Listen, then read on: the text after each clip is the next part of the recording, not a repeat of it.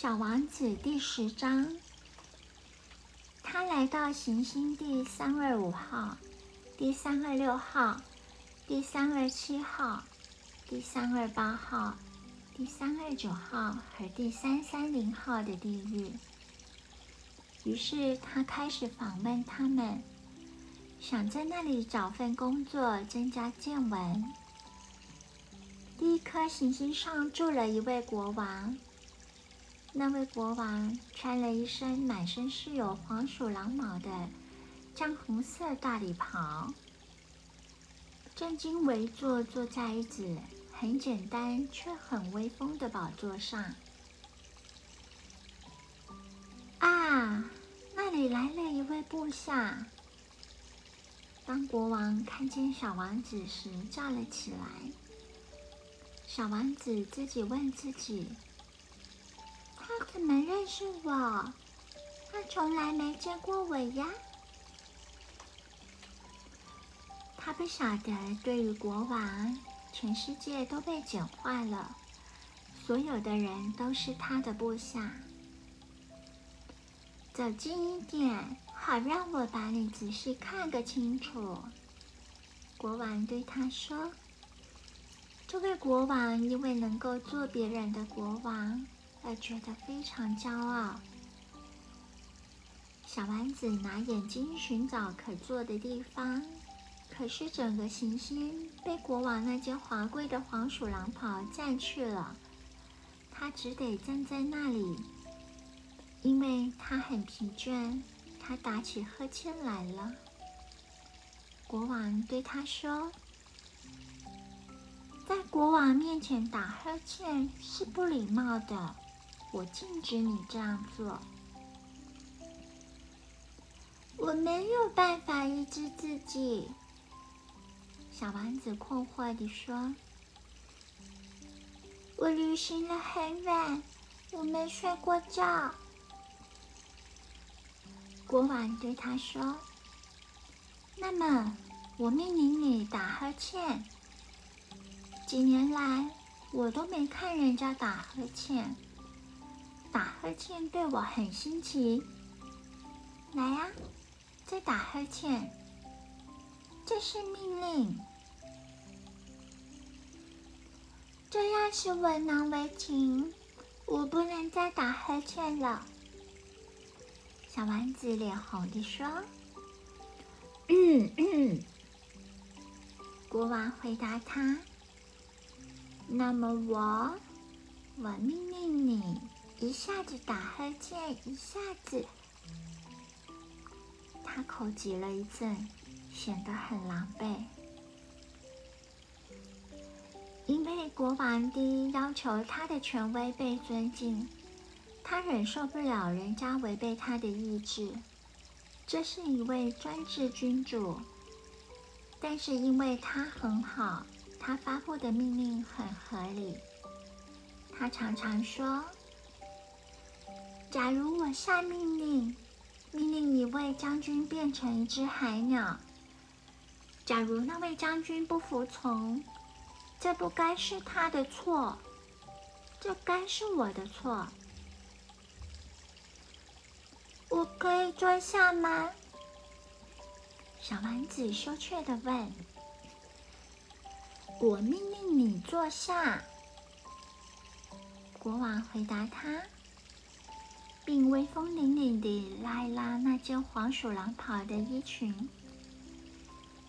可是，小王子觉得很奇怪，那颗行星非常之小，那位国王能统治些什么呢？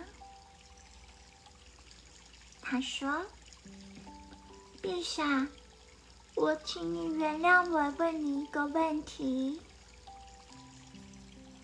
我命是你问我问题。国王急忙地说：“陛下，你统治些什么？”一切。国王简洁地回答：“一切。”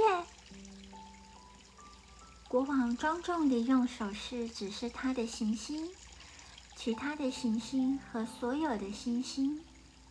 这一切。小丸子说：“这一切。”国王回答：“因为他不只是专制君主，同时也是宇宙君主。那些星星服从你吗？”“当然喽。”国王回答他。“他们不敢怠慢，我忍受不了无纪律。”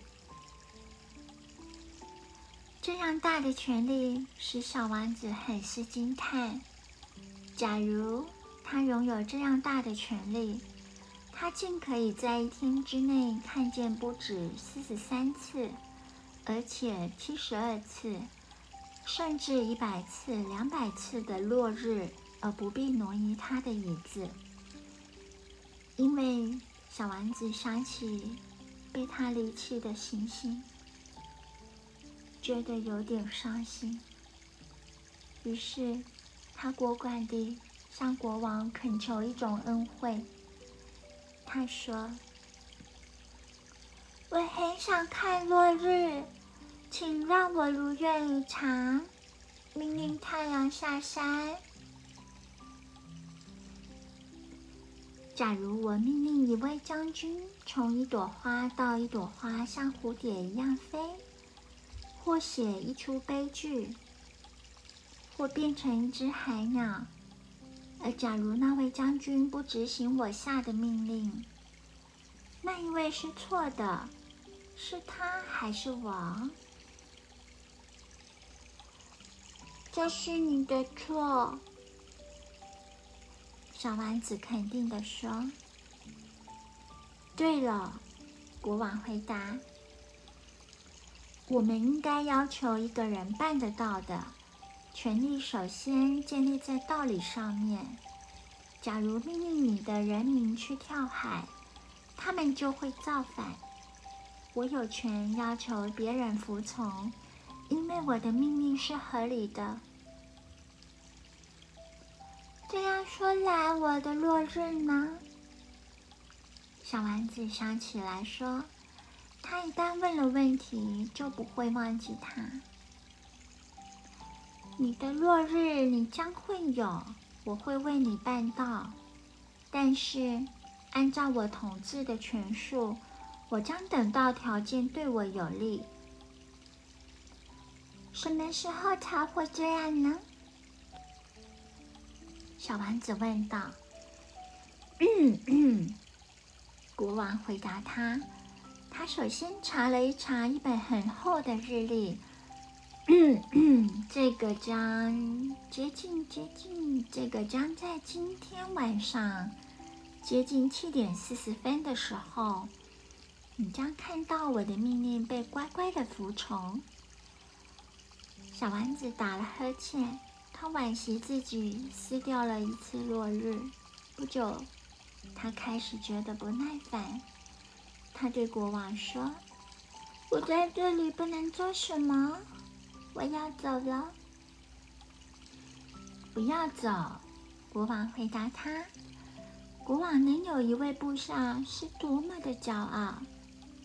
不要走，我命令你做部长。什么部长？嗯，司法部长。但是没有人可以审判呀。国王说：“谁晓得？我还没有到过我的国境去巡视一番呢。我太老了，我没有地方放一辆华丽的四轮马车，而步行嘛又会疲倦。”哦，但是我早看过啦。小王子说。一边侧身探望行星的那一边，那边一个人也没有。国王回答他说：“那么你就自己审判自己好了，这是最困难的。审判自己比审判别人要困难很多。假如你能好好的审判自己。”你就是真正有才智的人了，小丸子说：“我吗？我可以在任何地方审判我自己，我不需要住在这里。嗯嗯。国王说：“我相信我的星球上面某个地方有一只老鼠，我在晚上听见过它的声音。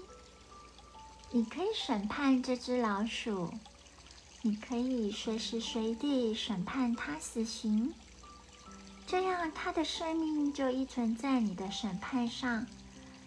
但是为了节省，你得每次赦免它。我们只不过有一只老鼠而已。我，小丸子回答：“我不喜欢判死刑，而我很想走了。”不，国王说。